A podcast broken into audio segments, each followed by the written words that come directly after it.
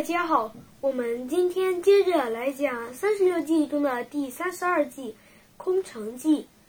空城计的意思是，自己很弱小，把一个地方伪装成有埋伏，使敌人提高警惕性，并撤退。它的典故是这样子的：三国时期，蜀国的诸葛亮驻守西城县。他只带了两千五百的人马和一群文官。一天，哨兵突然来报，司马懿带了十五万大军正杀杀向西城县呢。官员们十分着急，诸葛亮却不慌，他下令派几十个士兵打扮成老百姓，在西城县外面打扫街道。再把西城县的城门大开。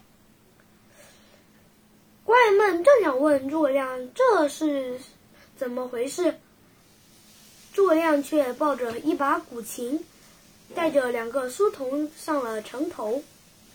司马懿的军队来到西城县附近的时候，哨兵也来报，西城县的城门大开着，还有几十个士兵在打扫西城县外面的街道。诸葛亮正坐在城头抚琴呢，司马懿想了想，却被他的儿子司马昭抢先说：“父亲，我觉得诸葛亮其实很弱，他假装把这个地方伪装成有埋伏。”司马懿说：“肯定不可能。”诸葛亮一向小心谨慎，他不可能会那么冒险的。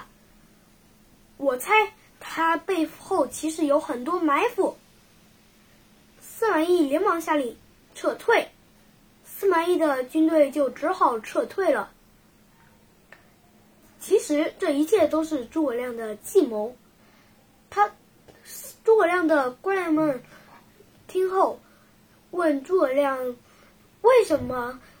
司马懿会撤兵，诸葛亮说道：“司马懿知道我一向小心谨慎，肯定不会冒险，所以司马懿才会撤退的。”